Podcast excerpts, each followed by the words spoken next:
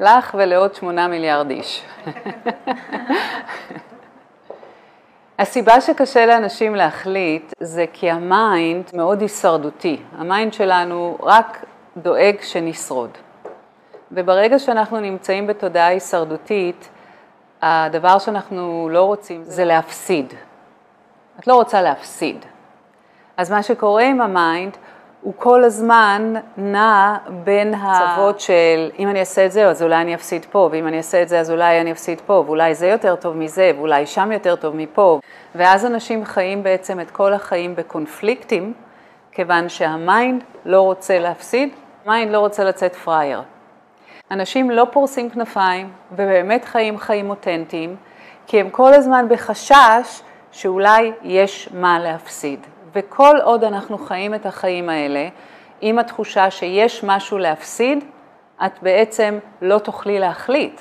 כי אם תיקחי את זה בסוף, אולי את הפסדת משהו יותר טוב פה, ואם תחליטי לנסוע לשם, אולי שם הרבה יותר טוב.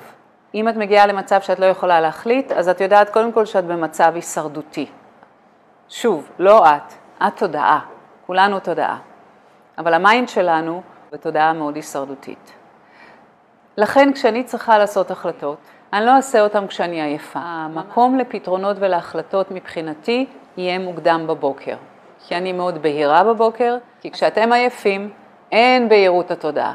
אז הדבר הראשון ברוחניות זה לדאוג שאת ישנה מספיק כדי שקודם כל התודעה תהיה בהירה. אז בבקרים, כשאני קמה מאוד מוקדם, והערוץ פתוח, תמיד יש לי את הפתרון. זה ממש מדהים איך כשאנשים מגיעים למקום שהם צריכים לעשות החלטות, או הם צריכים לקחת כיוון, אנשים נבהלים מזה. אני, רק תני לי בעיות.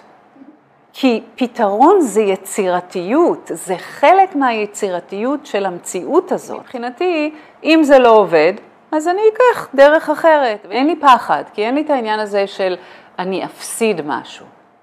אם אתם ארוסים מעייפות, שזה רוב האנשים, אין סיכוי שאתם יכולים למצוא פתרון ממקום יצירתי. הפתרון תמיד בסוף הישרדותי. מבינה? את אומרת, אני אעשה את זה, אז אני פה אני אפסיד ככה, פה אני ארוויח ככה, וגם כשבחרת בסוף, את כל הזמן בעצם בקונפליקטים, כי אולי יכולת לבחור משהו אחר. השאירו את הפתרונות לבוקר. יש לכם פלונטר ב mind? צאו להליכה, לכו לים. אם באותו רגע את מרגישה, אני לא יודעת מה להחליט, יש לי ממש לופים בראש, את חייבת לצאת מהמקום הזה שאת נמצאת למשהו שהוא הרבה יותר זורם. אל תפחדו מבעיות. אין לכם עבודה, פיטרו אתכם, אתם באיזשהו פלונטר ביחסים שלכם, יש לכם פלונטר במשפחה, אתם לא יודעים אם לנסוע לכאן או לנסוע לכאן. במקום להיכנס לקיבוץ הישרדותי כמו רוב האנשים, כנסו למקום יצירתי, כי תבינו, כל בעיה שיש, יש לה פתרון. כי בעיה ופתרון, זה כמו שאימא שלי אומרת, זה כמו סיר ומכסה. ברגע שיש לכם בעיה, חייב להיות פתרון. ואנשים מתכווצים כשיש בעיה, אנשים כזה נכנסים למוד של פריז, אנשים מרגישים שהם פשוט נתקעים בקירות. מה יכול להיות? אז לא בחרת משהו נכון. קחי כיוון אחר. אבל הסיבה שאנשים מפחדים להיכשל זה בגלל שיש לכם את המושג כישלון. תחשבו רגע, מה זה באמת כישלון? מי מחליט מה זה כישלון? אם אתם תלויים באיך שהחברה תופסת אתכם, לחברה יש כל מיני הגדרות לכישלון. כישלון יכול להיות כלכלי, כישלון יכול להיות באהבה, כישלון יכול להיות בקריירה שלכם.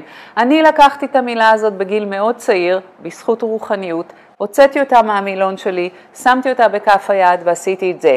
פאף! לי אין את המושג הזה יותר כישלון. לי יש, עושים משהו, לא עובד, לוקחים כיוון אחר, לא עובד פה, יוצרים משהו אחר. אבל אם אתם נעולים מהפחד מכישלון, אתם תהיו כמו רוב האנושות שלא פורסת כנפיים ולא עפה על החיים שלה, חי את החיים הכי פרדיקטיבל, חיים שהם בטוחים, כולם חיים אותם חיים.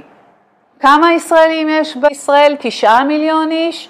וכולם עושים את אותה דרך. אתם הולכים לגן ואז לבית ספר עממי, ואז אתם הולכים לתיכון, ואז אתם עושים בגרות, ואז אתם הולכים לצבא, ואז אתם נוסעים לטיול הגדול, ואז אתם הולכים לאוניברסיטה ועושים תואר ראשון ותואר שני, בדברים שאתם מתעבים בסוף, כי הורסים לכם את החיים באוניברסיטה. ובאוניברסיטה אתם בתקווה שתמצאו בן או בת זוג, שתוכלו להתחתן, ותביאו ילדים, ותקנו משכנתה. ממש חיים מעניינים. אבל הם בטוחים. החברה דוחפת אתכם לחיות את זה, כדי שלא תיכשלו ושתמשיכו לייצר ושתמשיכו לעשות את התפקיד שלכם בחברה. כמה אנשים בחדר הזה עפים על עצמם. אנשים חיים את החיים הכי משעממים שיש. למה? כדי לא להיכשל. והעניין ברוחניות זה שהכל יצירתי ולחיות חיים אותנטיים, גם אם החברה אומרת לכם שזה לא נורמלי, שזה לא נכון, והחברה זה ההורים שלכם, סבא וסבתא שלכם, ואחרי זה השכנים. ואז הם מתים, ואתם תקועים עם החיים האלה אחרי שהם מתים, כי אתם חיים בשבילהם. ממש כיף. אז כל פעם שאת נתקעת, לכי לים. אחרי מוארה, הים הוא החבר הכי טוב שלי.